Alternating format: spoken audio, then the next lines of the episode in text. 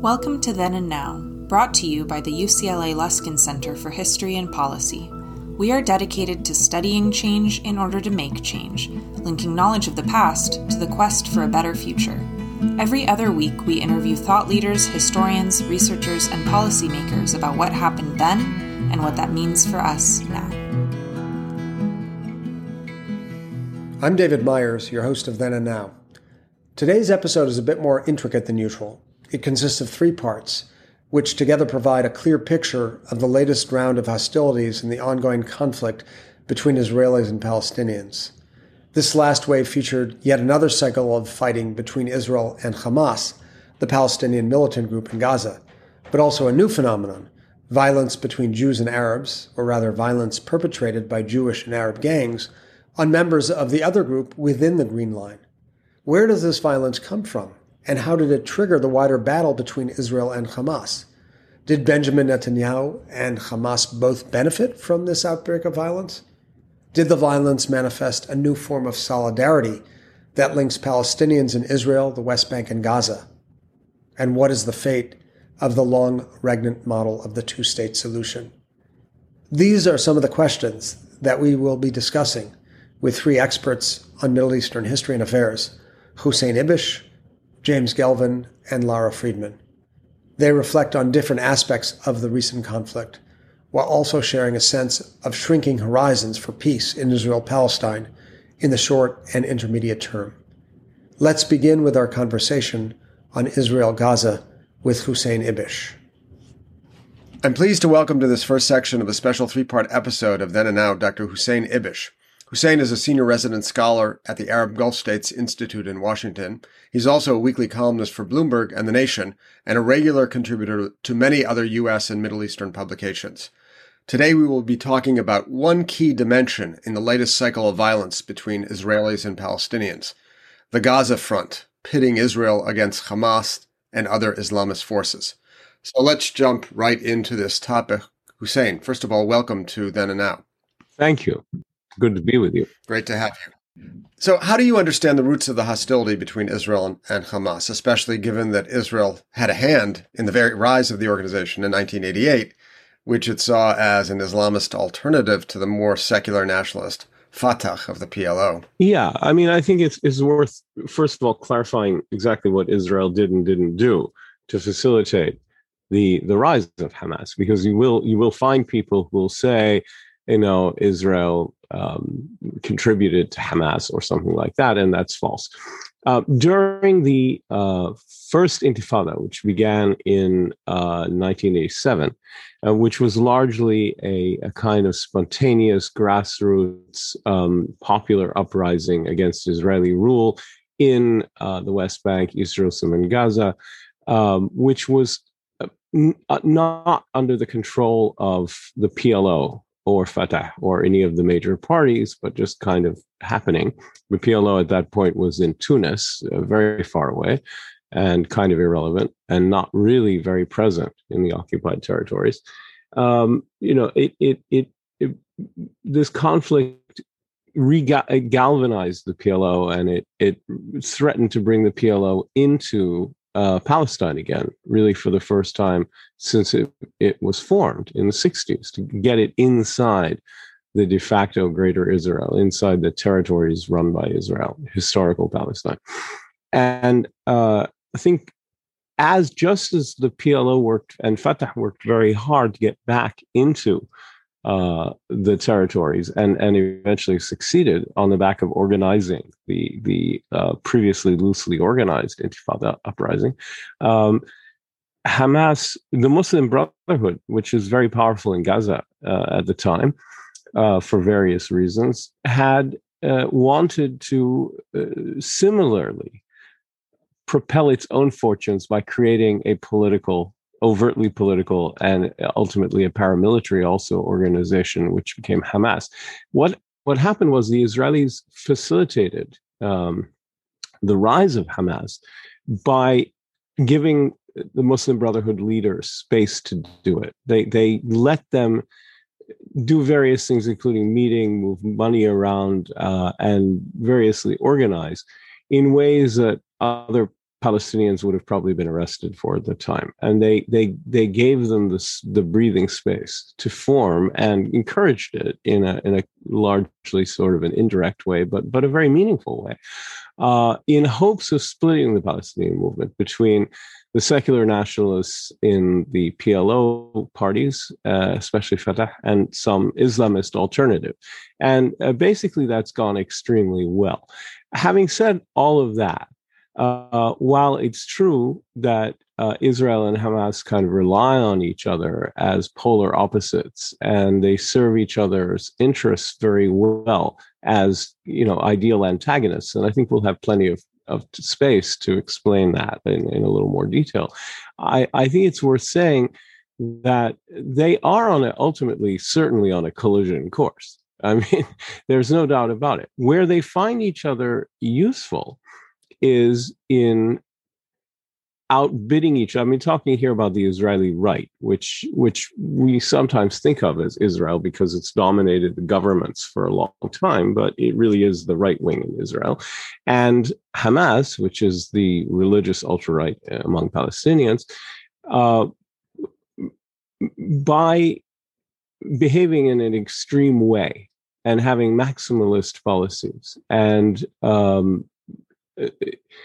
adhering to um, an ideology of basically violent confrontation, uh, at, at least at times, and at least in theory, managed to mutually reinforce a, a violent relationship between the peoples that serves both of their interests.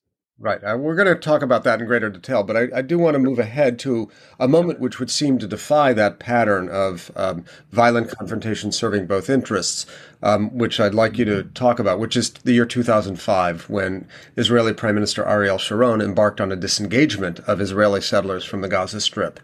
Um, and how did that play into the dynamics that had been created already 17 years earlier? Well, I don't think it did defy it. I think it redefined it because it's not as if Israel just withdrew from Gaza. It did pull settlements from northern Gaza.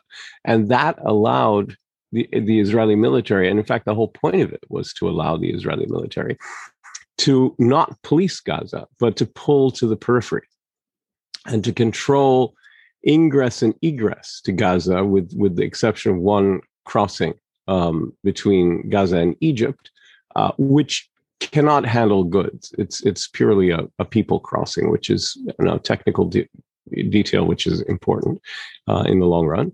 Um, and uh, it was pursuant to a long-standing opinion by the Israeli military, of which Sharon was formerly a part and was very close to, that it was not worth it. That uh, Gaza was from an ideological, religious point of view, not an absolutely indispensable part of Eretz Israel. And more importantly, that from a strategic national interest point of view, this was way past diminishing returns. And it would be much better not to have these settlers in northern Gaza and to protect them on the ground. That it would be much better to pull back to the periphery, and that would be a far less uh, onerous, heavy lift much less risky, much less um, problematic, much more manageable for the Israeli military. So that what happened was against the vociferous condemnation of a lot of the settler movement and and uh, sort of you know uh, real even practical opposition but not not violent opposition but but obstructionism of the most you know, sort of advanced variety, sort of lying on the ground and not moving kind of stuff. And real angry protests, the Israeli government did uh, pull the settlers out of northern Gaza and basically restructured the relation, the the nature of the occupation, which continued in Gaza to being one uh, of controlling the periphery, controlling the airspace, the electromagnetic spectrum, the crossings, uh, the coastline, and basically leaving Gaza to fester in its own juices while being totally surrounded. That's very different than uh, the way in which the West Bank tends to be ruled. And um, that's effectively what happened there. And what explains, um, in your view, um, the almost um, regular cycles of conflict between Israel and Hamas? So, uh, 2012, uh, 2008, 2009, 2012, 2014. Um, there was uh, something of a respite, seven year respite. There was a small one in 2019.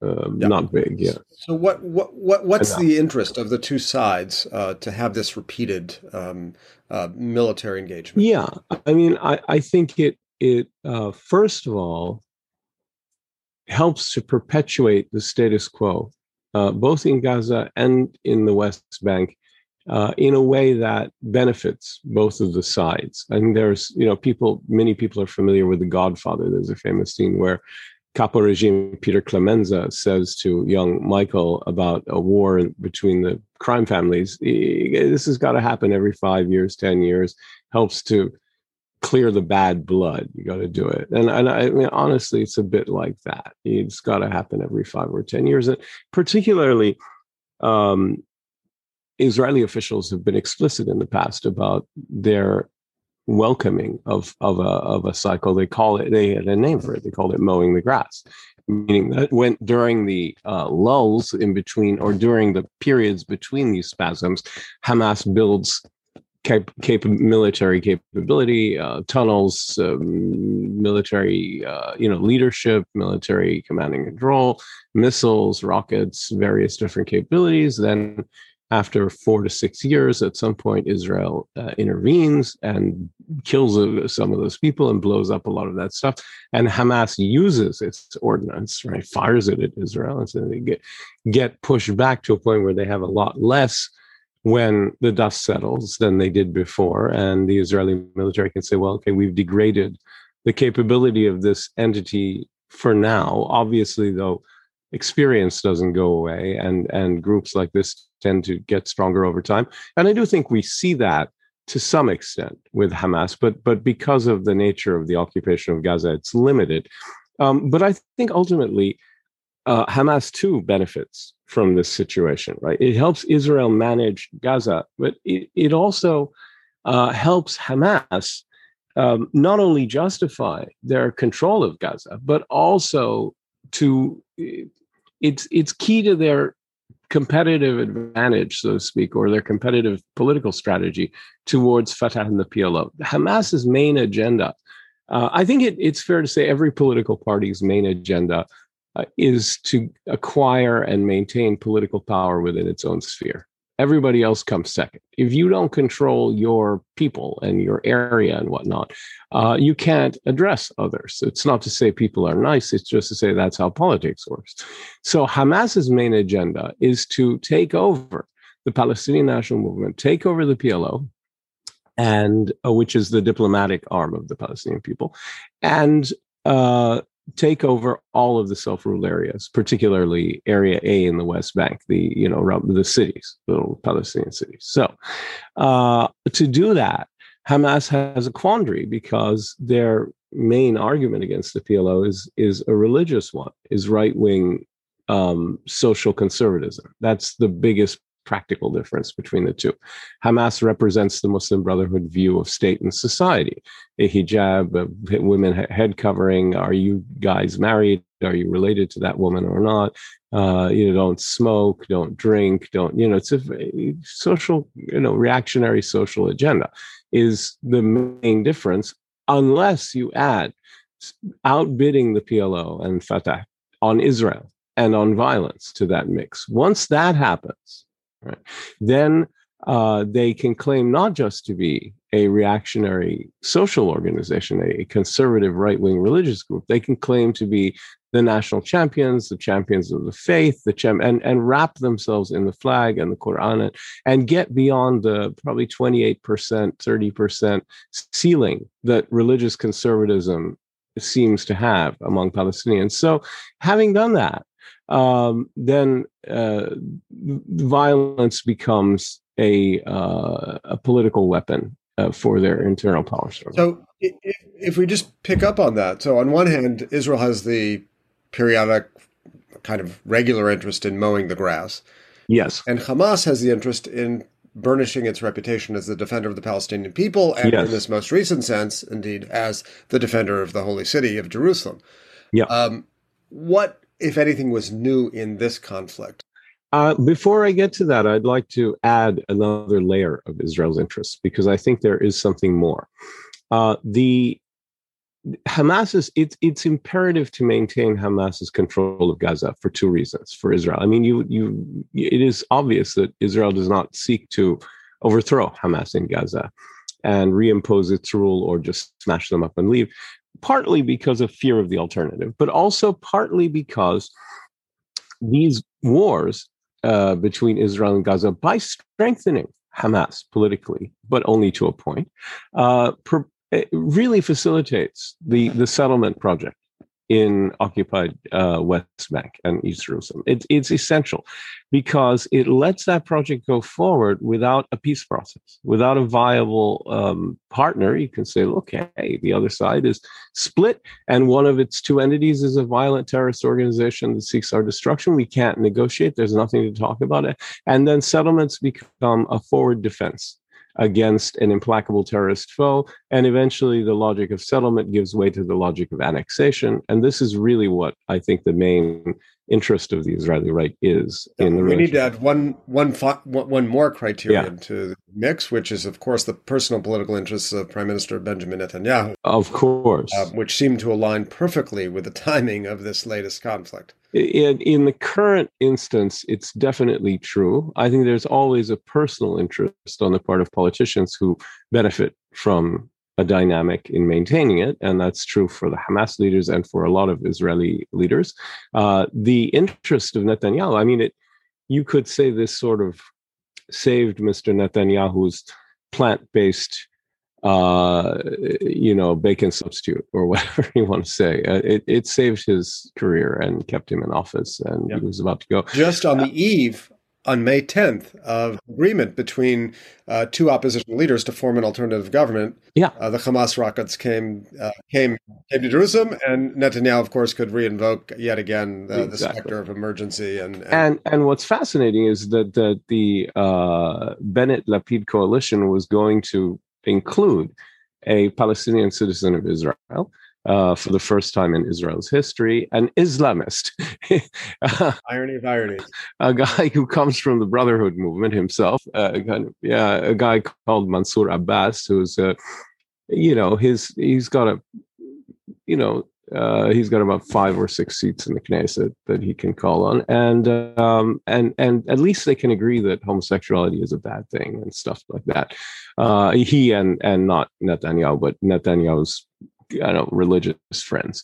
But anyway, um, the I think the the biggest difference precisely goes to that, right? A lot of what we've seen in this conflict is is grimly familiar. Certainly, the aerial bombardments familiar, the unrest in Jerusalem that that uh, produced it, the protests and what uh, unrest in the West Bank, all that's familiar.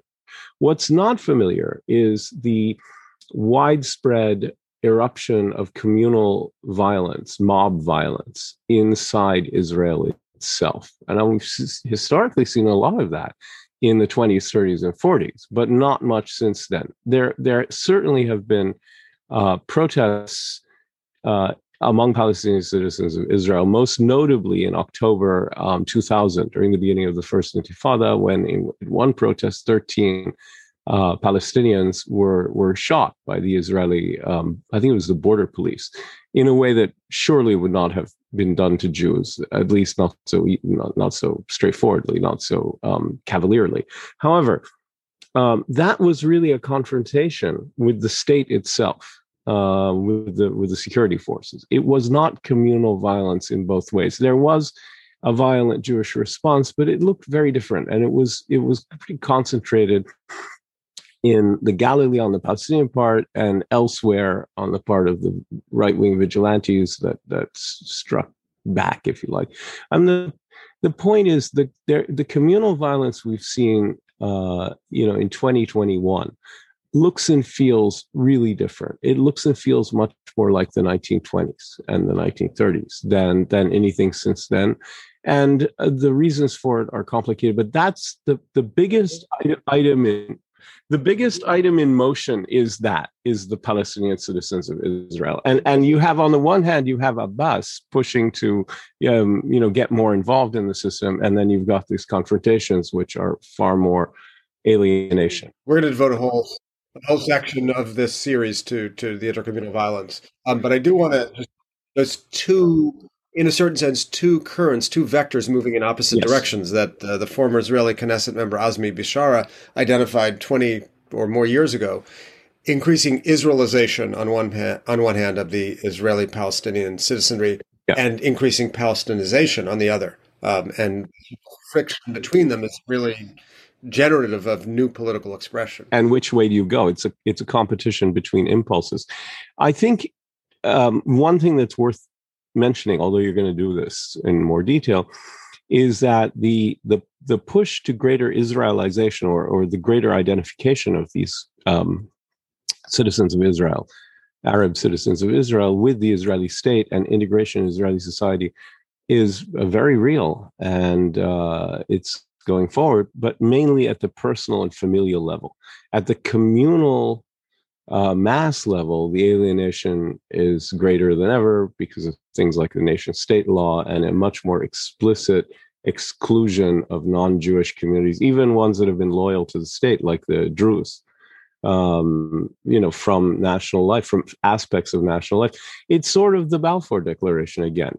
Jews have uh, all the rights plus a national identity in this place, and everybody else has civil and religious rights, but not a national self determination. With, with, the difference that now Jews are the majority, um, yeah. and and in fact, in and, and in fact, um, are advancing a majoritarian agenda right. uh, in this period of Israeli history. Correct. Yeah. Um, so, how, in light of all of this, do you assess the current strategic balance? Um, what do you think um, the important takeaways are of this recent uh, bout of violence? Okay. Uh, I mean, I would say that the uh, status quo has been greatly reinforced by the violence, which is the point of the violence. The people who benefit from the status quo, the Israeli right, the settler movement on the one hand, Hamas to a lesser extent, um, Palestinian Islamic Jihad, which is kind of an, an pro Iranian organization, much smaller, um, all benefit from the status quo in a big way. And this reinforces it. And they all benefited politically, and they're very pleased with what happened. Right? You can see it in their faces. Look at the Hamas leaders; they're beaming. Look at Netanyahu on TV declaring double extra super secret victory. You know that victory is so great we don't even know. Even Hamas doesn't even know how great it is. Uh, I mean, whatever he's talking about.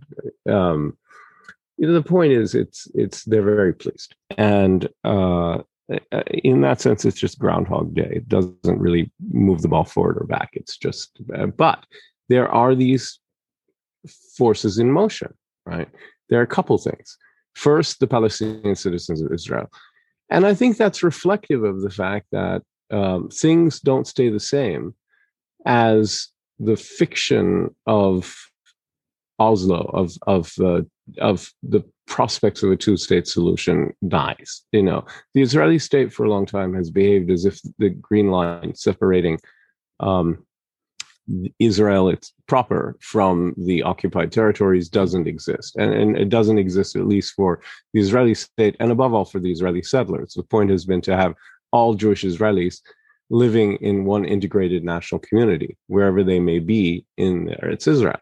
And it, it, it in, in many ways is not different for those who live in settlements than for those who live inside Israel. In, in, in some ways, it is different, but legally, it's not uh, and uh, in in many other respects it isn't. Um, I think as time has gone on, the the willingness of others, Palestinians, Palestinian citizens of Israel, the international community, human rights groups, scholars, to to um, maintain this fiction when the Israeli government doesn't, has sort of um, been exhausted, and people are increasingly saying, "Look, I mean, it, you behave as if it isn't there." you don't your official position is palestinians can't have a state. They can have a state minus which is not defined but obviously it's not a state or wouldn't have a minus attached to it. And uh, you're talking seriously about annexing 30% more of the west bank. Uh, you know this so obviously uh, this is one integrated um, greater israeli entity of some kind uh, in which you have about seven or eight different categories of legal status for Palestinians, everything from the uh, second class but very meaningful citizenship of the 2 million Palestinian citizens of uh, Israel to the residents, Israeli residents in, in East Jerusalem, to Palestinians in the West Bank in areas A, B, and C, and then the Palestinians in Gaza, and then the Palestinians in the unrecognized villages in Israel. They all have different, I mean, it's an amazing sort of number of different um, relationships with the state that is in control of this territory that these 8 million people have. And the 8 million Jewish Israelis just have one, basically just have one with some minor differences. So, so what I'm getting at here is that that's in motion. The, the, the uh, way in which Palestinians relate to each other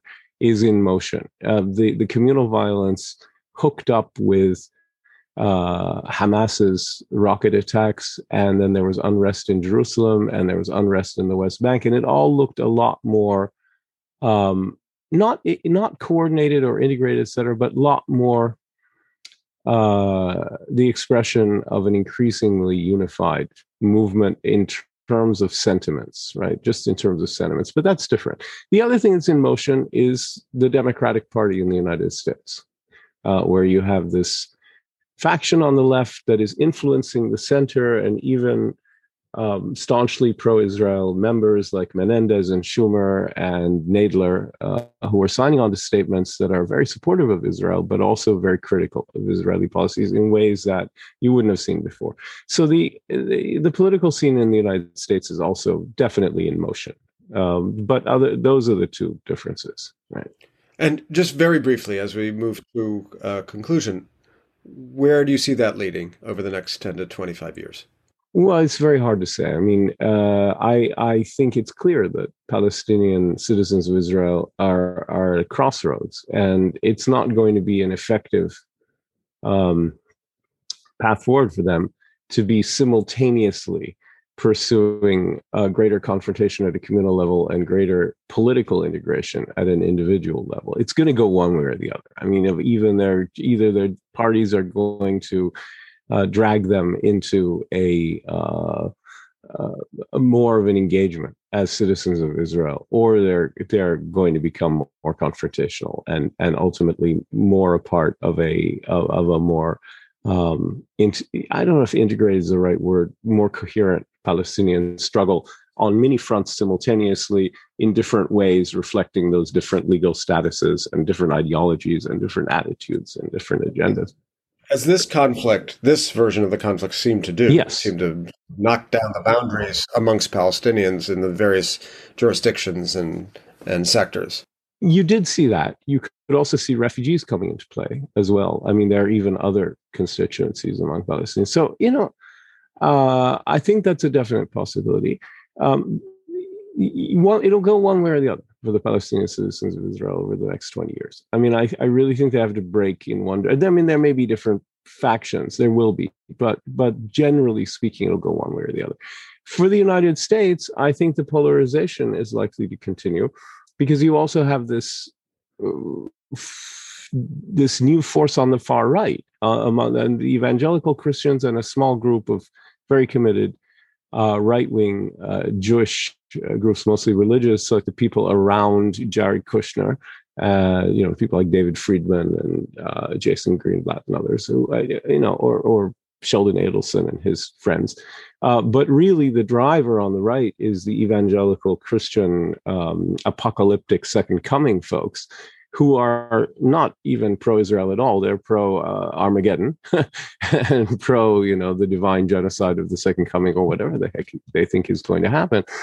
Uh, they're pro that, and so they've pushed the U.S. into a pro-annexation. You know, under Trump, it became the U.S. position became pro-annexation, pro-Greater Israel, overtly anti-Palestinian and anti a Palestinian state of in well pro state minus, you know, basically whatever they were calling for in the Kushner peace to prosperity plan uh, was not recognizable as a state in any Westphalian sense, uh, kind of meaningless entity.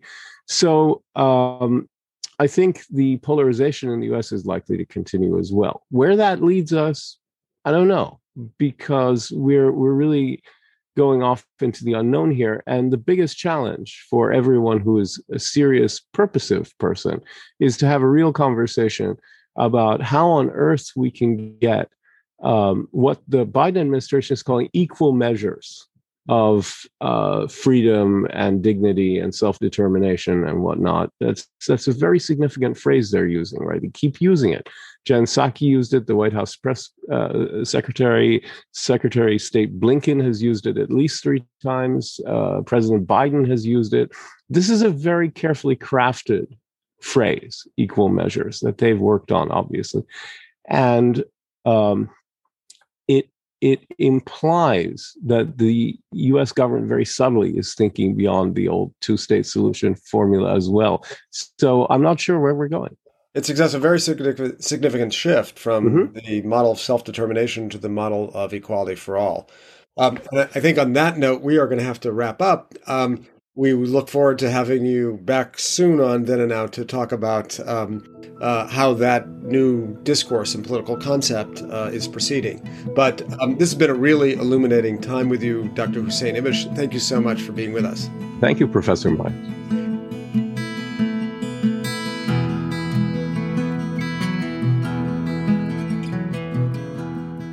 I'm pleased to welcome to the second section of a special three part episode of Then and Now Professor James Gelvin, who is a faculty member in the History Department at UCLA.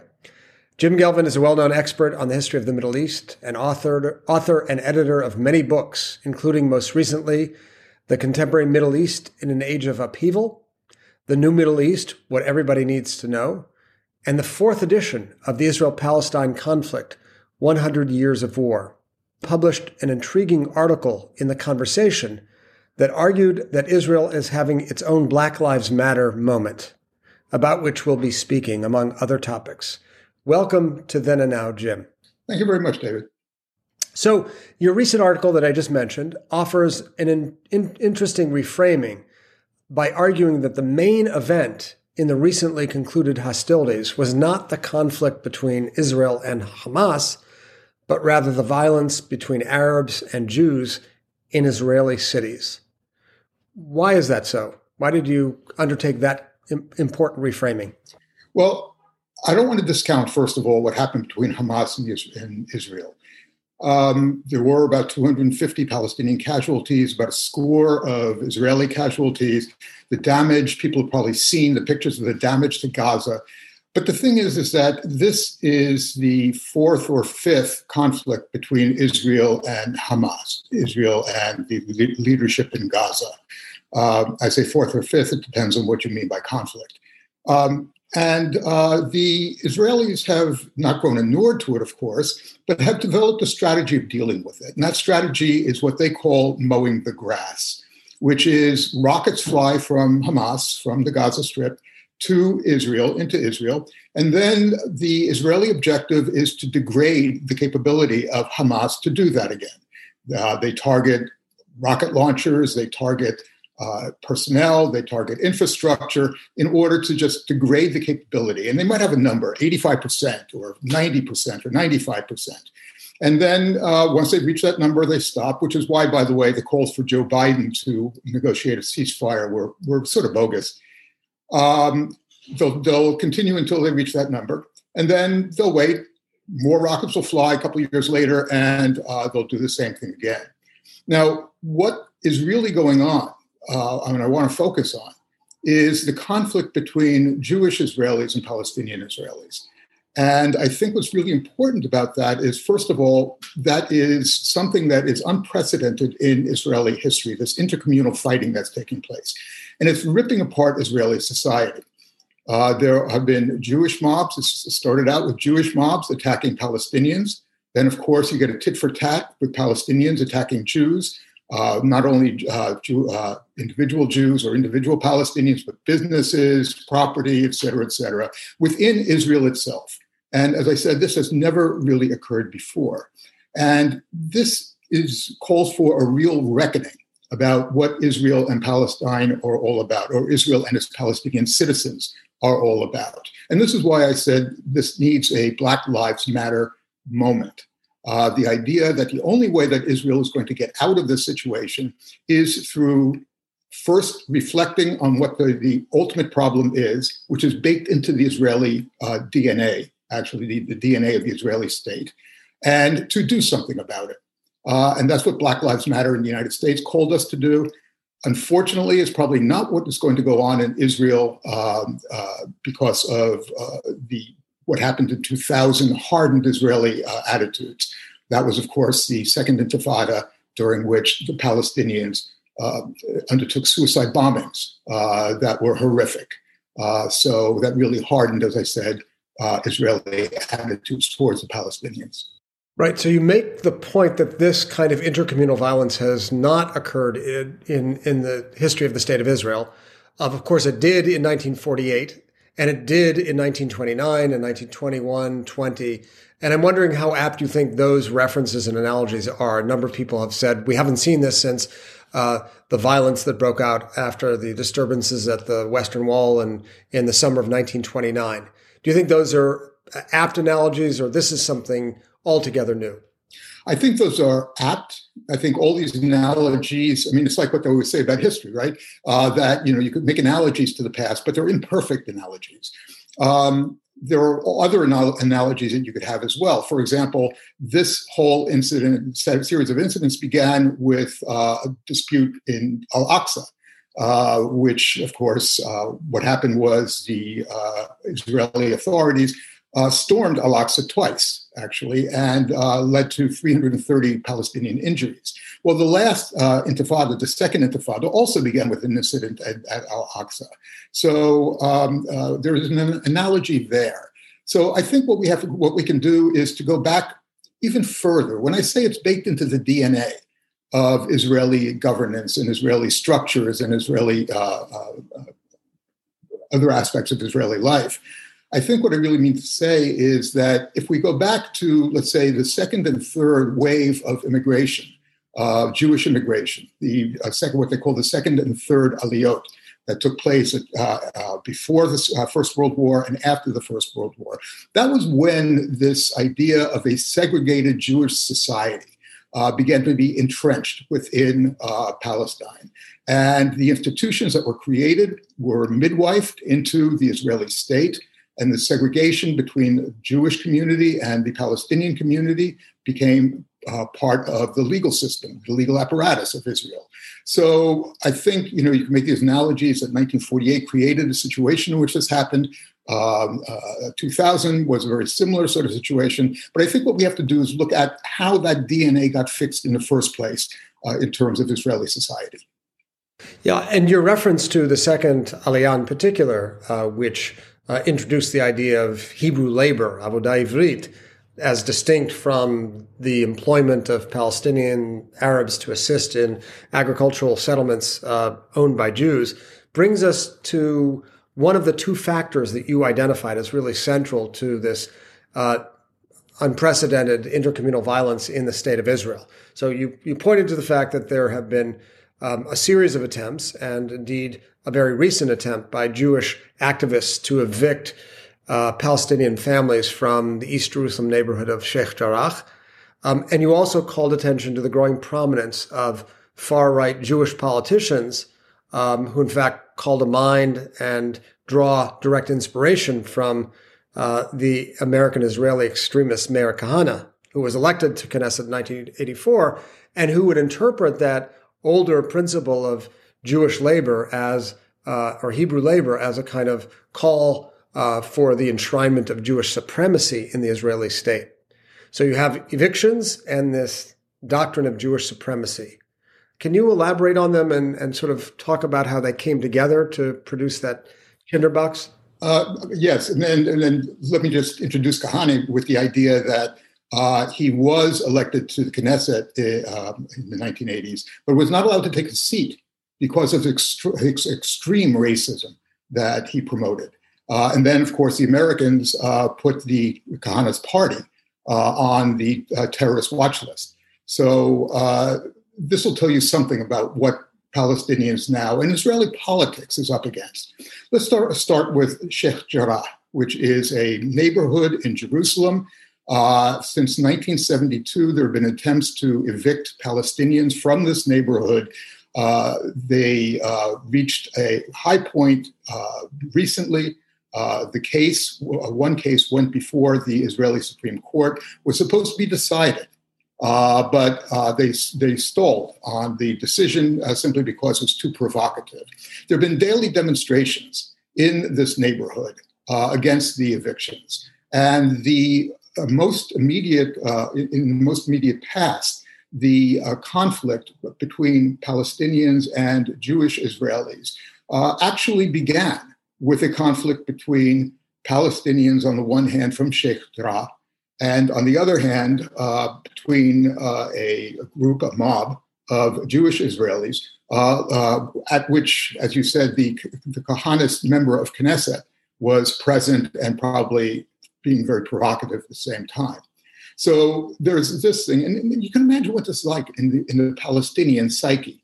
This idea that Palestinians, number one, don't belong, and number two, this reminder of the original tragedy of modern Palestinian life, which is the Nakba of 1948, when 720,000 Palestinians had to leave the territory that would become Israel uh, and go elsewhere. It became a Palestinian diaspora. This enabled the Jewish Israelis to form a large majority of the citizens of, of, of Israel. So this is one thing that you know was extraordinarily provocative, and Palestinians uh, throughout the world actually felt this. The second uh, aspect of it is the um, hard right turn that has been taking place in Israeli politics. I mean, many people will remember Benjamin Netanyahu saying, for example, the uh, during one of the previous elections, uh, that the Arabs are coming out in in droves. Uh, the idea being that Arab citizens of Israel should not be entitled to the same representative rights as the Jewish Israeli citizens. Um, what began to happen uh, most recently is uh, uh, a rise of the Kahanist movement. Uh, once again, uh, the uh, election of a Kahanist member of Knesset and the emboldening of Kahanists who um, have taken to the streets, doing things like chanting death to Arabs in Arab neighborhoods. they're joined by ultra nationalists on the one hand, and they're also joined by settlers uh, who have been bussed into uh, uh, Jerusalem and other areas uh, to do this and to, to, perform provocative acts, which, which they have been doing. So, this is something that is uh, brand new this idea of a direct uh, confrontation between um, is, Jewish Israelis and Palestinian Israelis um, that led to tit for tat mob attacks. So I want to layer on top of those two factors, two additional factors, and get your uh, take on them. One um, is the desperate political condition of one Benjamin Netanyahu, um, who um, is uh, on trial for uh, three charges of bribery and fraud, um, unable to form a government after four elections, um, and um, some would say uh, uh, had a vested interest in sort of setting in motion the events that had the effect of forestalling an alternative government, that is, a government other than a Likud led Netanyahu uh, government uh, taking rise. So that's factor number one Netanyahu's political fortunes. Factor number two is the increasing call, um, especially from the center to the left of the spectrum, to include Arab political parties in governing coalitions. And in fact, in, in the run up to uh, the hostilities between Hamas and Israel. Uh, it was said that there was um, a very likely uh, prospect of an alternative government, a non-Netanyahu government, taking being formed that would include an Arab party, the United Arab List, led by the Islamist Mansour Abbas, um, which would mark the first time that an Arab party um, was part of a governing coalition in the Knesset, in the Israeli parliament. I'm wondering how you see these two factors playing out, in a sense, moving in all opposite directions. The prospect of an Arab party actually joining the Knesset and Netanyahu's uh, political machinations seeking to torpedo um, an alternative government, including perhaps by setting in motion this series of events that eventuated in uh, the Hamas Israel hostilities. Um, is, do you think Netanyahu is capable of that? to begin? Oh, absolutely. I mean, he's on, up on charges, uh, three charges of corruption. Um, certainly, and, and in the United States, we see a similar phenomenon that has taken place as well. So, and you know, uh, we should not call anybody out for belief in conspiracy theories, since obviously that's very, very strong right now in the United States as well. But uh, the two things that you mentioned, first of all, um, the uh, uh what has gone on, uh, and whether or not there is some relationship to the elections uh, and the results of those elections in, in, what's going on. Um, as I said before, the Second Intifada began with an a, a incident uh, in Al Aqsa Mosque. There was an incident again, as I said, uh, with uh, again uh, police, security forces clearing Al Aqsa um, and getting into a, uh, a protracted uh, fight with Palestinian worshippers there. Um, they used rubber bullets. They used a great deal of force. And the question is, didn't they learn their lesson from 2000? And maybe the answer is they did learn their lesson from 2000 and they sought to exploit their lesson from 2000. Um, and the same thing with uh, the bringing in of the settlers to create all this trouble. Uh, obviously, the settlers do not want to see an Arab party as part of the government. Uh, they want to have as hard line a government as possible. They look at Netanyahu as being somebody who's delivered for them in the past and will deliver for them in the future. So I don't think we're going out too far on a limb to say there's some relationship between the Israeli elections and what has transpired. Um, now, the other thing, of course, is to bring the idea of an Arab party being either part of a government or supporting the government from the outside, which would allow for uh, a government to be formed uh, opposed to Netanyahu. And the, the question, of course, is uh, whether or not there was some idea that what we could do is bust up this coalition of an Arab party and uh, the other uh, mainstream uh, parties, uh, Jewish Israeli parties. We can bust that up by provoking something like this so that no self respecting Arab politician could join a coalition like that or support a coalition like that, and no self respecting um, uh, uh, Jewish politician could also join a uh, uh, thing like that as well. One thing that's very interesting, though, is that the polls from the last couple of days that have been taken in Israel, Netanyahu is down at least one seat uh, in, in, in the Knesset. So uh, the plan probably hasn't gone as planned. Yeah, in, until the eve of an election, when he'll promise another annexation and uh, and right. bring right. his traditional people back. Um, I want to shift gears and ask about um, what seems to be, at least on the surface, a very novel phenomenon as well, which is the breaking down of the boundaries that separate different Palestinian constituencies in the land between the river and the sea. So we have Palestinians in Gaza, we have Palestinians in the West Bank, and we have Palestinians in within the Green Line in the state of Israel. And it seems as if this uh, convulsion of violence, in a certain sense, um, achieved a greater degree of unity um, in the interests of Palestinians across these uh, various uh, boundaries and within these different jurisdictions, occupying different legal statuses. Um, is that? Do you see it that way?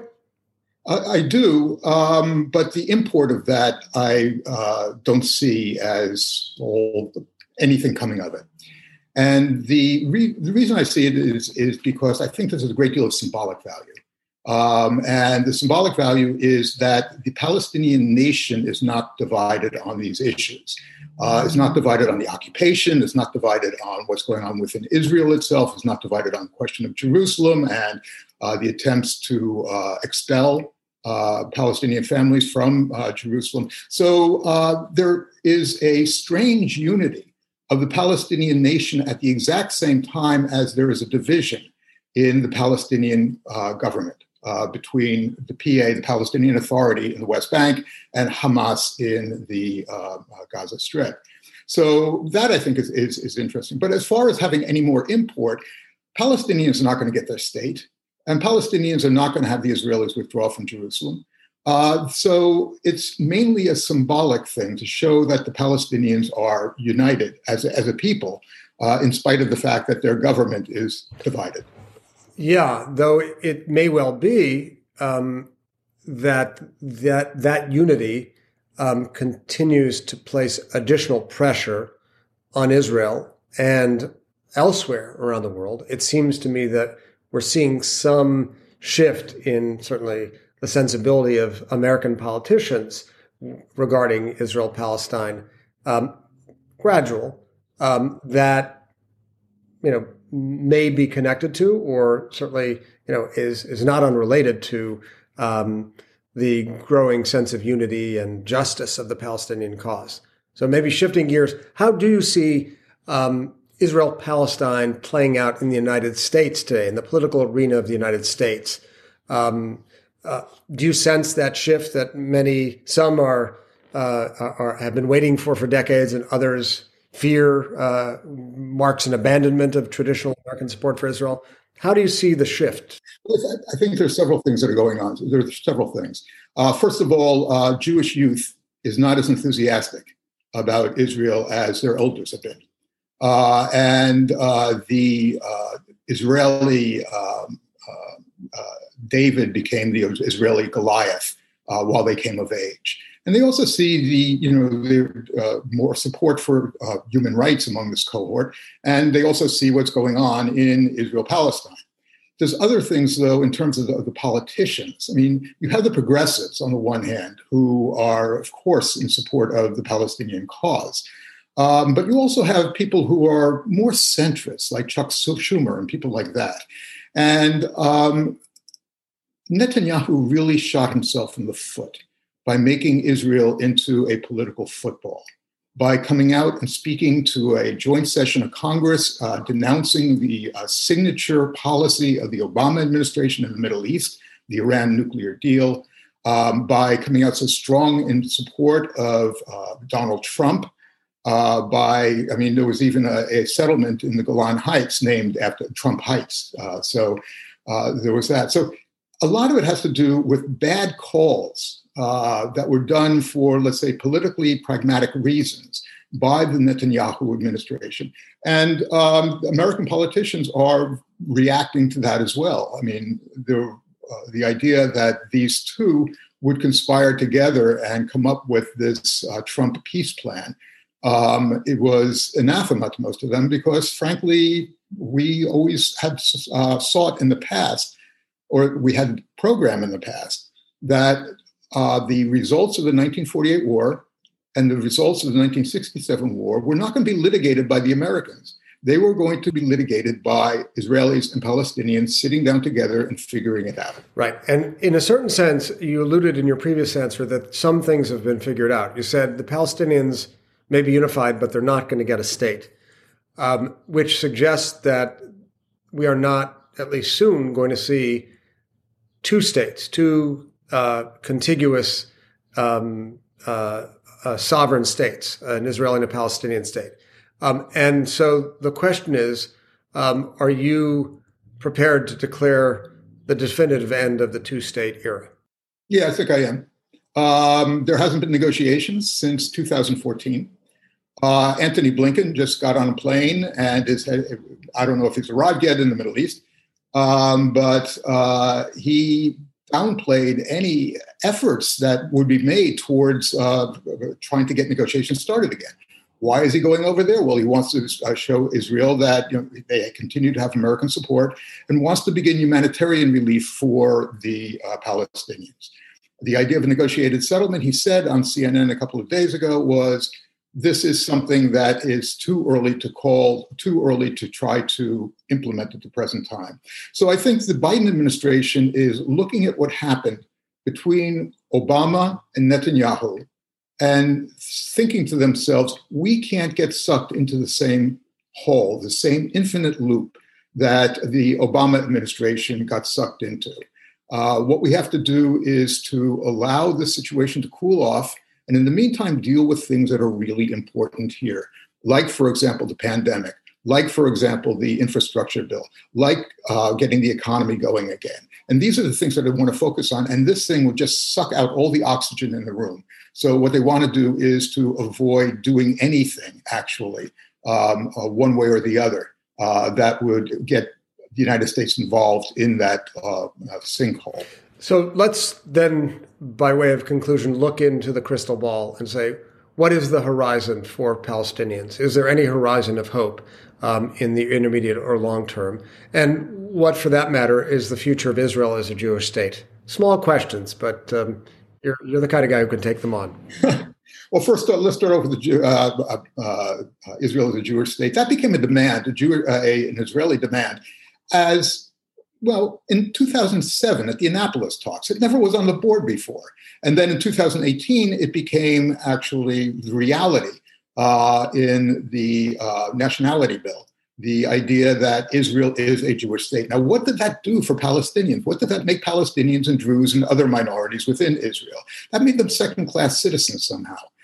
And what the Israelis have done is to put this now on the front burner uh, making this a fundamental divide between them and the Palestinians. The Palestinians, uh, the, the, PA, the Palestinian Authority, is not going to be able to sign on to this. And the Israelis know that full well.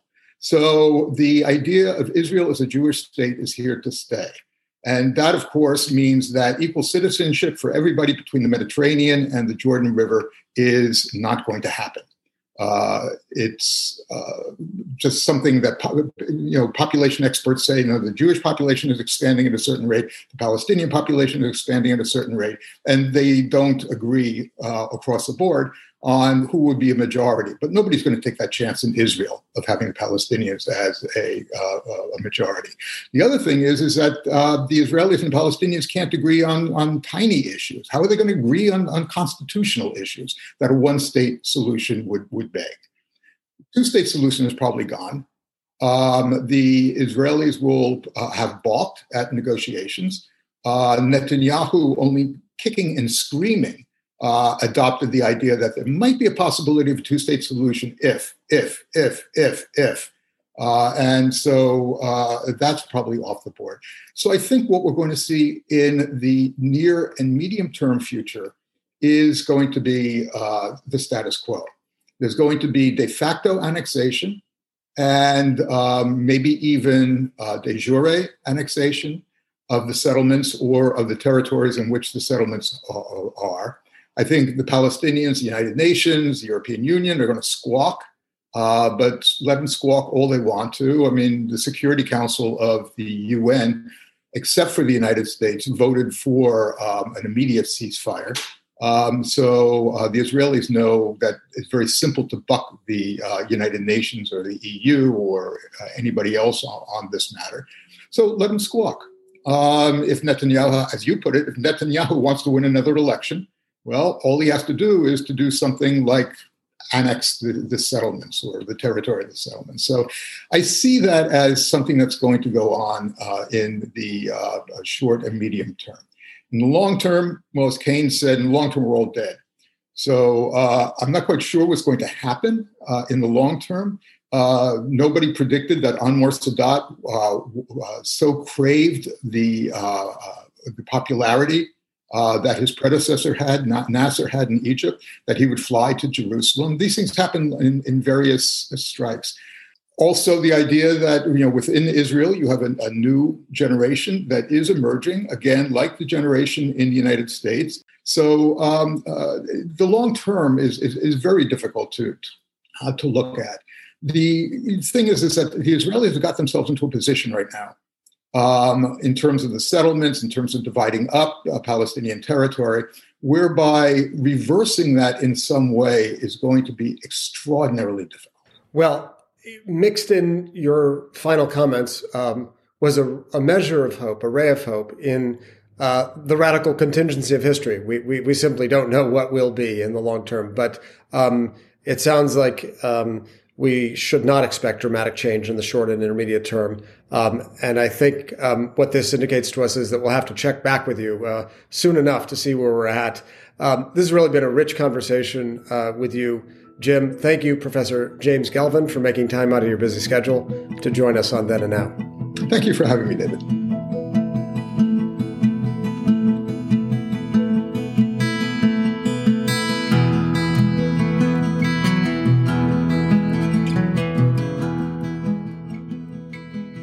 I'm delighted to have as our guest for this third segment of the three part episode of Then and Now devoted to Israel Palestine, Lara Friedman. Lara is president of the Foundation for Middle East Peace. Previously, she served as the director of policy and government relations at Americans for Peace Now. And before that, she was a U.S. Foreign Service officer, serving in Jerusalem, Washington, Tunis, and Beirut. She is one of the most incisive observers of the Middle East and Israel Palestine in particular. It's a delight to welcome you to Then and Now, Lara. It's a pleasure. Thank you so much for having me. Great. So let's jump right in. What, if anything, uh, was new in this latest round of violence between Israelis and Palestinians? Um, were there winners and losers? Do you think the strategic balance has been altered at all? Well, I think you know it's, it's a big question, and and there's a lot that isn't new. This is clearly not the first um, round of violence we've seen um, between Hamas in Gaza and and Israel, um, but there it does feel like there were some things that were different here. And I think you have to pull the lens a little further out to, to see what's different. Um, starting with, you know, this didn't start in Gaza and it didn't start in the West Bank. It started in East Jerusalem. Um, and that's important. You know, there, there are those who have long argued, like Danny Seidemann, who's the world expert on, on things Jerusalem, that it is not every small event that will cause a major eruption, um, cause Palestinians to really come out in the streets, but it is the events that that really go to the core of the identity part of the conflict and those are events largely related to jerusalem violations of dignity and sacred space and that's what you had. Um, so you know this is remarkable in that what you saw escalate into a missile shooting war between um, the israeli army and and hamas started out with what were provocations I would argue, by Israel and Jerusalem. Not this is an ongoing process of provocations, but around Ramadan with you know closing Damascus Gate and, and a whole series of provocations there, and then moving to the issue of um, displacement of Palestinians in Sheikh Jarrah. You, you, you had an escalation where you know the Hamas entry into this um, after you had the visuals of you know Israeli forces on the Temple Mount Haram Sharif in the sense of real violation of sacred space. It escalated, I think, in a, in a different way than we've seen in the past. Which goes to another thing, which I think is is is different. I mean, if if Hamas was sort of coming in and playing catch up to the forces that were already, you know, standing up, rising up on the ground in Jerusalem, um, they can if they say they're defending i you know, politically it's it's as much a game of saying we are relevant and playing catch up. Um, what we saw happening inside the green line spoke to a fundamental at least a difference between this and previous Israel Gaza engagements because this is this is Palestinians in every part of the Palestinian um, polity on both sides of the Green Line in East Jerusalem, in the West Bank, and in Gaza, and in the diaspora. But you know, focusing on the areas you know between as, they, as both sides would say, between the river and the sea, standing up in a unified way and saying, we are in a unified way pushing back, maybe not each with an identical set of grievances, but with grievances that are part and parcel of a, a sense of um, Israel is seeking to impose permanent sovereignty, permanent domination over this entire area, and it is at the cost of Palestinian rights, Palestinian humanity, Palestinian dignity, all of that. Um, the, the, the mere fact that it was so comprehensive across all of these populations, I think, is is unprecedented. Right. I mean, it really seems uh, to be new, and yet there's a kind of striking structural dissonance. So, on one hand, you have this bottom up solidarity across the various jurisdictions in which Palestinians find themselves between the river and the sea. And at the same time, you have, in a certain sense, the same fractiousness from the top down at the political level. Um, Hamas, uh, Fatah, and the Palestinian Authority, and then, of course, the various Palestinian actors within the Israeli political system.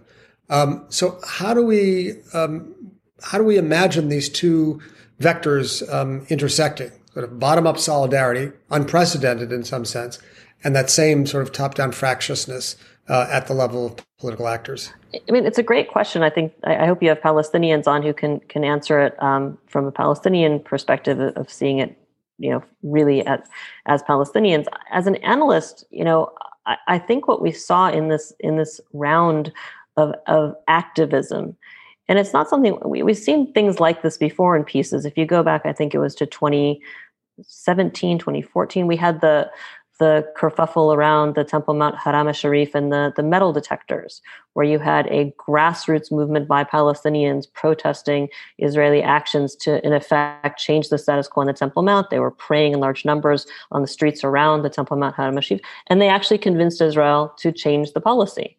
Um, if you look at things like, again, a number of years ago, when Palestinian activists um, in the West Bank established a symbolic outpost in the E1 area as a, to protest Israel taking land.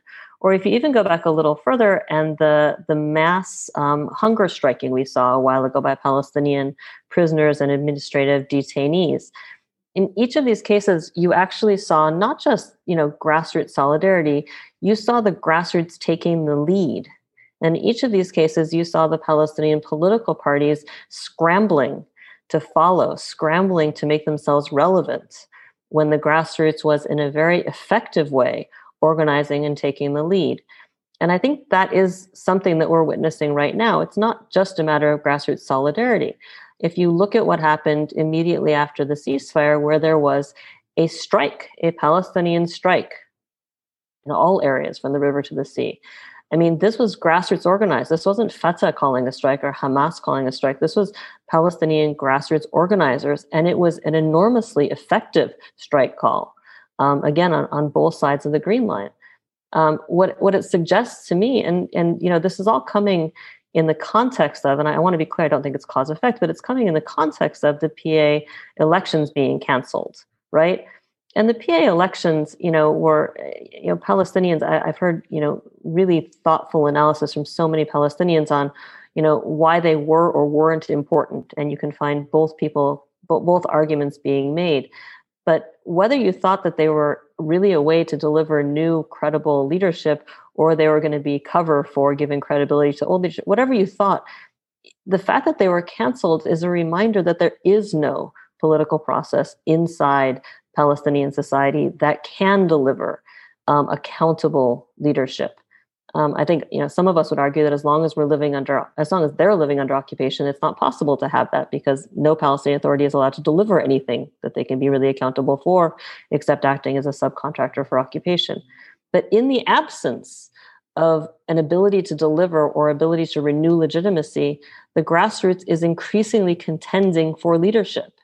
Um, I, I can't say where that goes, but but it's really important because it's this leadership that they're contending for. They're they're doing it on on in terms of a debate that's entirely different. It's not based in Oslo. It's not based on you know coexistence or whatever. It's based on rights and dignity. And whether you support one state, two states, or seventeen states, it is a different framework, and it's far more challenging. I think to, to the international community and to people who think that the status quo was something that they would like to return to. Hmm. Well, in light of that disruption of the status quo, I wonder if we can reflect on some of the key actors and the, the realms in which they operate um, uh, who are really central to the story. So let's begin with Palestinian citizens of Israel. Um, as you noted, one of the uh, uh, unprecedented uh, developments of this conflict was uh, the outbreak of very, very um, uh, uh, destructive violence between uh, Jews and Arabs uh, in Arab in, in, Israeli cities in, in what are known as mixed cities. Where do you think this uh, this uh, wave of hostilities have left has left Palestinian citizens of Israel? I, I'm not positive how to answer that. Um, I, I, think it's clear that one thing it has left is it's left things. I mean, the situation obviously is far tenser than it has been in a very long time. That the possibility for violence is greater, and we're seeing this week Israel instigating a massive crackdown, you know, mass arrests against Palestinians and citizens of Israel. We're not seeing parallel arrests of Jewish citizens who were involved in, in violence during this period, and I think that's a powerful message. You know, for Palestinian citizens of Israel, I mean, for years, for all of us who are on the ground talking to people and, and listening, more important than talking, this shouldn't come as, as a huge surprise. The fact that Palestinian citizens of Israel would would stand up and and and and protest, right? I mean, just the nation state law, the idea that that Jewish citizens of Israel are surprised that their Palestinian Palestinian citizen brethren are unhappy with the status quo, when the status quo has systematically and as a, as a matter of law, um, it, it, it, this, I'm trying to think of the right framing here. I mean, it is structurally designed to serve Jewish Israelis at the expense of Palestinian Israelis and even if people are not interested in looking at the the the unequal you know budget allotments or the unequal land allotments or i mean all of these these basic these basic facts that are not debatable maybe people want to try to rationalize or ignore the fact that israel passed the nation state law which is a public statement to non-jewish citizens of israel that you don't really count and that is a state for the jews and more or less you can be here but you will this is our state. I mean this is not something that Jews would be comfortable with in any country in the world if a country treated them that way. The idea that they think the situation is stable and fine when they're treating Palestinian citizens that way and are surprised when it turns out not to be, I think really does tell you a lot about the, the head in the sand part um, of, of, of the story here. The, the question of sort of where this leaves things. I mean, when the Palestinian, my Palestinian friends that I've spoken to who are citizens of Israel since this started, you know, they there is a sense now of we are standing up as maybe our parents should have, as we always should have. The the lie of coexistence is now clear to everybody. Coexistence for Israelis meant Palestinian citizens agreeing to live in this lesser status. It, it I was talking to someone um, today in, in one of the so, so-called mixed cities, and that term itself is quite um, telling because what it basically tells you is most of Israel is segregated, and then we have a few mixed cities, and that shows that there's coexistence. But you know, when we're talking about uh, these mass arrests, you know, you say, well, is this going to are the will mass arrests succeed in tamping down the activism of Palestinian citizens of Israel? And the answer is no, of course it won't. It'll have the opposite effect. Um, so we'll see. Right, and set against that, I suppose, is the prospect of um, of an Arab political party entering a governing coalition uh, in the form of the United Arab List, um, which, on the face of it, is an unlikely candidate for inclusion, given that it is the Islamist um, uh, political party uh, representing uh, Palestinian citizens of Israel. What what does that prospect look like to you, and and how do you how, does that comport with uh, what you've just been talking about, which is this sort of new sense of the importance of resisting and acknowledging um, an unjust regime? So I will say I learned long ago that that anyone who tries to game out Israeli coalition politics is bound to look like a fool. Um, it is difficult to imagine. It was difficult to imagine before all of this happened in the past few weeks that you would have the Islamist Party joining a center right government, which is what you would be talking about, or even a, a center and with people like Bennett, relatively far right government, simply because there are too many racists in that government to be willing to sit with an Arab party. Um, I will say what's most interesting for me when I look at the dynamics of Palestinian citizens of Israel and their engagement in Israeli politics is if you, you know, we're looking right now at a coalition effort to build a coalition for the for as the results of the fourth election in two years.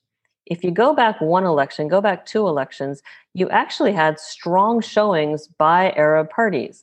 They just weren't radical Islamist parties. They were parties where the leaders, like Ayman Odeh, sound a lot like Shalom Achshav Peace Now. And you had the the other parties on the center and the right basically saying we would never possibly no way sit in coalition with them. But somehow they're willing to sit in coalition with another party because it's a party that is pretty much not interested in the Israeli Palestinian conflict and basically behaves like a Palestinian version of Shas. That is really telling. And what it tells me is that this is not in any way indicative of a greater readiness to see Palestinian participation and ownership of the Israeli political process. It is pure cynical coalition making. And I think it probably won't succeed because I think it will be undone by the racism of so many of the Israeli parties. And that uh, leads us to talk about the main player in the Israeli Jewish uh, political world, Benjamin Netanyahu.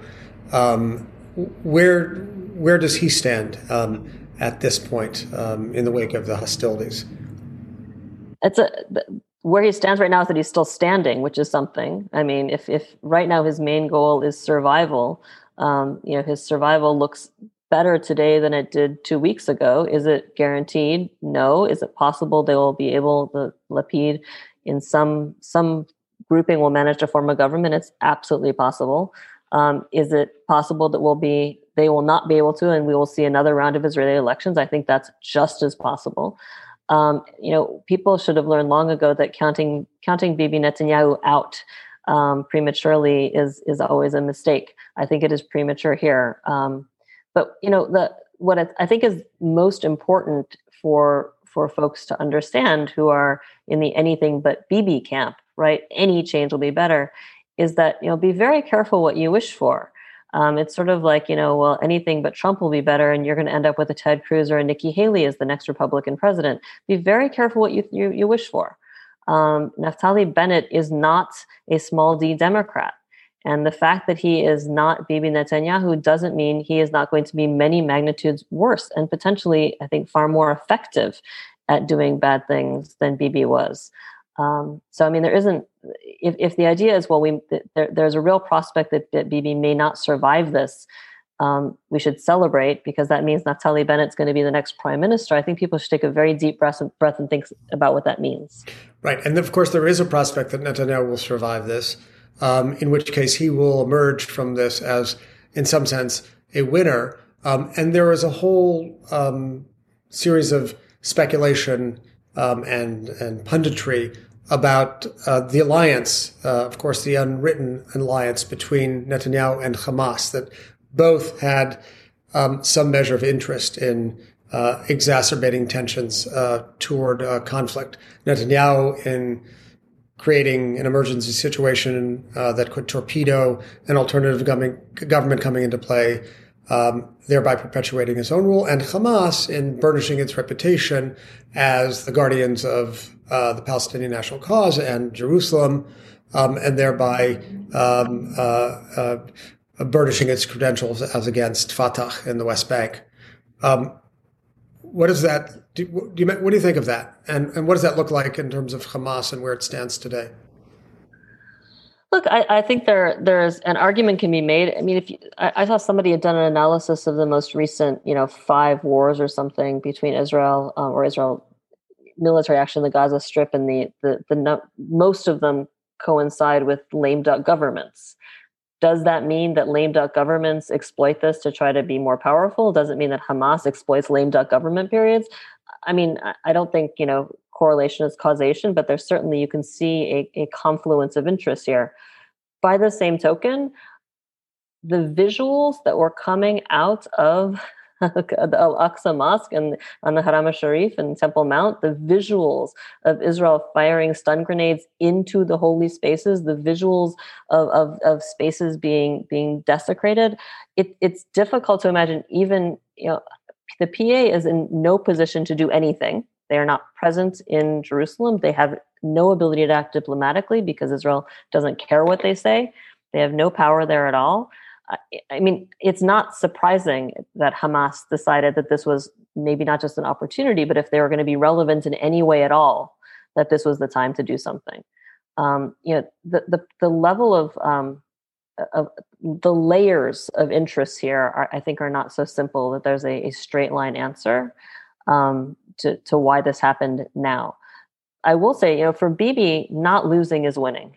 It's as simple as it. It's hard to call this a winner. I mean, this is a terrible situation. The internally inside the Green Line, Israel is is is in a rougher place than it's been in a very long time, or at least that roughness is now for out there for everyone to see. Um, and if you look at what's happening in the U.S. and international community and in Congress, Israel is in a tougher position than it's been maybe at any time in my lifetime. But he wins by not losing. And I think to some extent, Hamas wins by not losing as well. Um, so there, there is certainly a, a confluence of interests. Right. So you mentioned um, some shifts that are underway in the United States um, and the political world um, uh, in which Israel Palestine is debated. Um, what are those shifts that you see, and how substantial are they uh, right now? And do you see them becoming um, uh, catalysts to significant change in the, the, the short to intermediate term? Are big questions. The the look at the most basic level. I watch Congress very closely um, you saw a a bump in the number of people willing to speak out on what was happening even before Hamas started shooting rockets. You saw that. You saw it happening with what was happening. The the the the crisis around Sheikh Jarrah and then the Temple Mount, Haram al-Sharif, you saw a number of members, and not just the most progressive, um, making statements of, of concern or opposition, signing letters against displacement from Sheikh Jarrah, all of that. Um, once you saw the the beginning of the Israeli um, military campaign in Gaza, and, and, this is you know there is clear denunciation, condemnation of Hamas for shooting rockets into Israel, which is clearly a war crime. Shooting rockets into civilian areas is terrorism. It is a war crime without question. But it is possible to say that and also say that Israel destroying towers where hundreds of people live, even if they are warning people in advance, you have five minutes to leave behind everything you own, all your worldly goods, grab your kids and run. And by the way, there really isn't any place to run because you're in Gaza. I mean, it, it it was surprising to me how many members spoke out or were willing to speak out with some greater or lesser degree of criticism of Israel, including people like Bob Menendez, who are not known for being critical um, of Israeli policy. Uh, I wonder, observing this, if part of the reason why you had over time so many speaking out, including people like Senator Menendez, is partly because you had the relative absence of a US administration leading efforts to end the violence, which I think is perhaps unprecedented. Um, presidents of either party, when faced with the kind of thing we saw in Gaza over the past few weeks, you had people from very early on talking about ramping down violence, looking for a ceasefire, sort of leading leading efforts to end end the bloodshed. And what you saw instead from the Biden administration was initially, you know, almost total absence from the scene, and then to the extent that they were present, it was to prevent other people from leading efforts to end the bloodshed um, which I think actually interestingly created space where members of Congress were willing to be more outspoken. So that's the, the and that's a really interesting dynamic. You know, whether this change, and this is certainly what you see from Congress, reflects, I think, what is true in the grassroots of Americans, particularly Democrats who want to see a more, you know, pro peace, pro Palestinian rights, pro rights, pro human rights, you know, sort of agenda. Um, I, don't know whether this changes policy. I, I, saw a headline in in the Hill, the the newspaper of Capitol Hill, the other day, which said, you know, fifty-one percent of, of of Americans oppose Sanders' resolution to block arms sales to Israel. And I'm thinking that's a fascinating headline because what the actual text says is that 53% of Democrats approve and 49% of Republicans approve and 49% of independents approve, which seems to me an extraordinarily high number. Majority of Dems and nearly the nearly a, a half of, of, of, of Republicans. Um, you know that's where people are. I think it's far too soon to say that there's a, a, a real shift and a shift that could lead to a shift in policy. Um, and, and here's why I start to wax somewhat pessimistic. I, I listening to the Biden administration and looking at what they are doing now and how they acted in this crisis. My my feeling is that they are viewing this as a I think A, our president has a strong affinity for Mr. Netanyahu and his rule and doesn't really want to challenge it. And B, they are seeing this through a very clear political lens of midterm elections and 2024 elections and see this as an issue where they do not want to spend political capital and they do not want to be vulnerable. And, and the next period I expect is going to be an exercise in largely symbolic gestures meant to placate progressives while demonstrating to the other the other side, the non-progressive side, that they actually do stand shoulder to shoulder, no daylight with Israel. And to the extent there's any difference at all, it's only on Iran. And I don't find a lot of optimism there. Hmm. Okay, well, let's perhaps as a final question take a step back and ask where we are historically. You've suggested that the Oslo paradigm is not really operative or relevant anymore, suggesting that the two state era is over. So, as president of the Foundation for Middle East Peace, what are the elements that you think need to be in place uh, for a fair and just resolution to the Israel Palestine problem? So I first want to be clear. I think the Oslo paradigm is still the dominant paradigm for the international community, at the, at the for the EU. I think it is U.S. policy. I don't see that changing. And for even the, except for maybe the furthest progressive members of Congress, I don't see anyone walking away from it. I think that is still the safe place where people can wrap themselves in the cloak of diplomacy and consensus feelings. And, and if they're going to be critical of Israel, it's always going to still be backed. It's it's going to be contextualized with two states. Um, and and I don't I don't see that changing soon. Um, if it's going to change, I mean, and I think it should change. Uh, you know, I am someone who still, you know, I, I love to see a two-state solution. I, I think that the two-state solution as an opportunity for Israel was a, a gift that it should have grabbed with both hands and run. It was an opportunity to to have a future based on 67.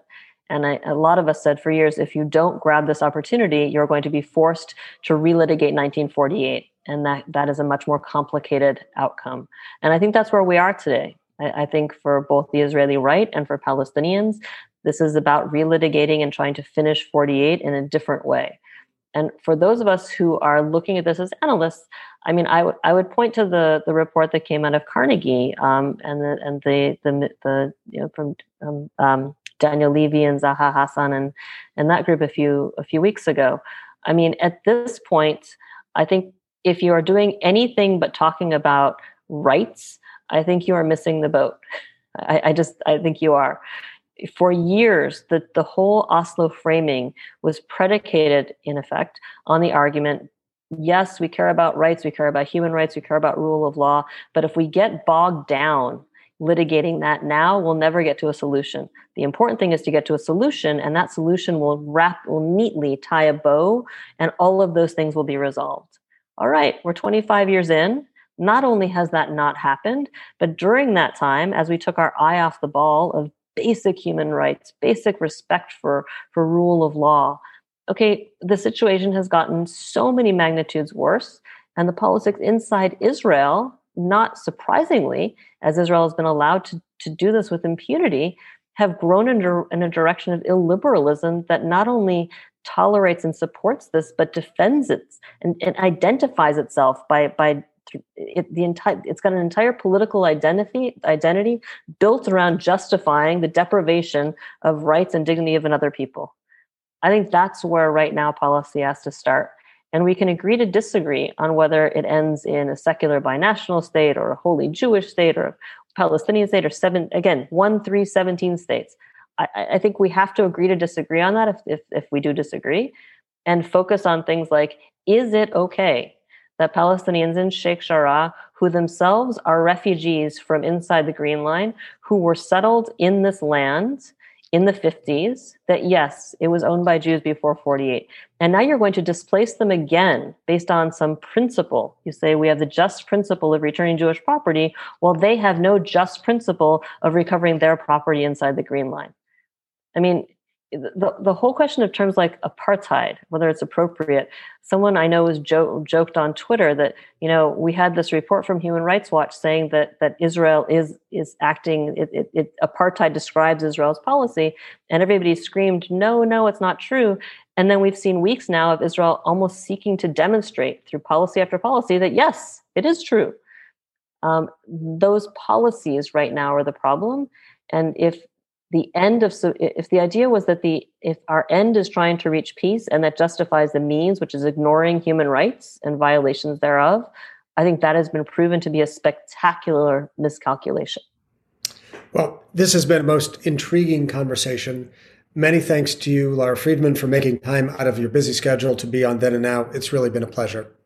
My pleasure. Thanks for having me. And thank you to all of our guests on today's special three-part episode. Hussein ibish Jim Gelvin, and Lara Friedman. See you next time on Then and Now.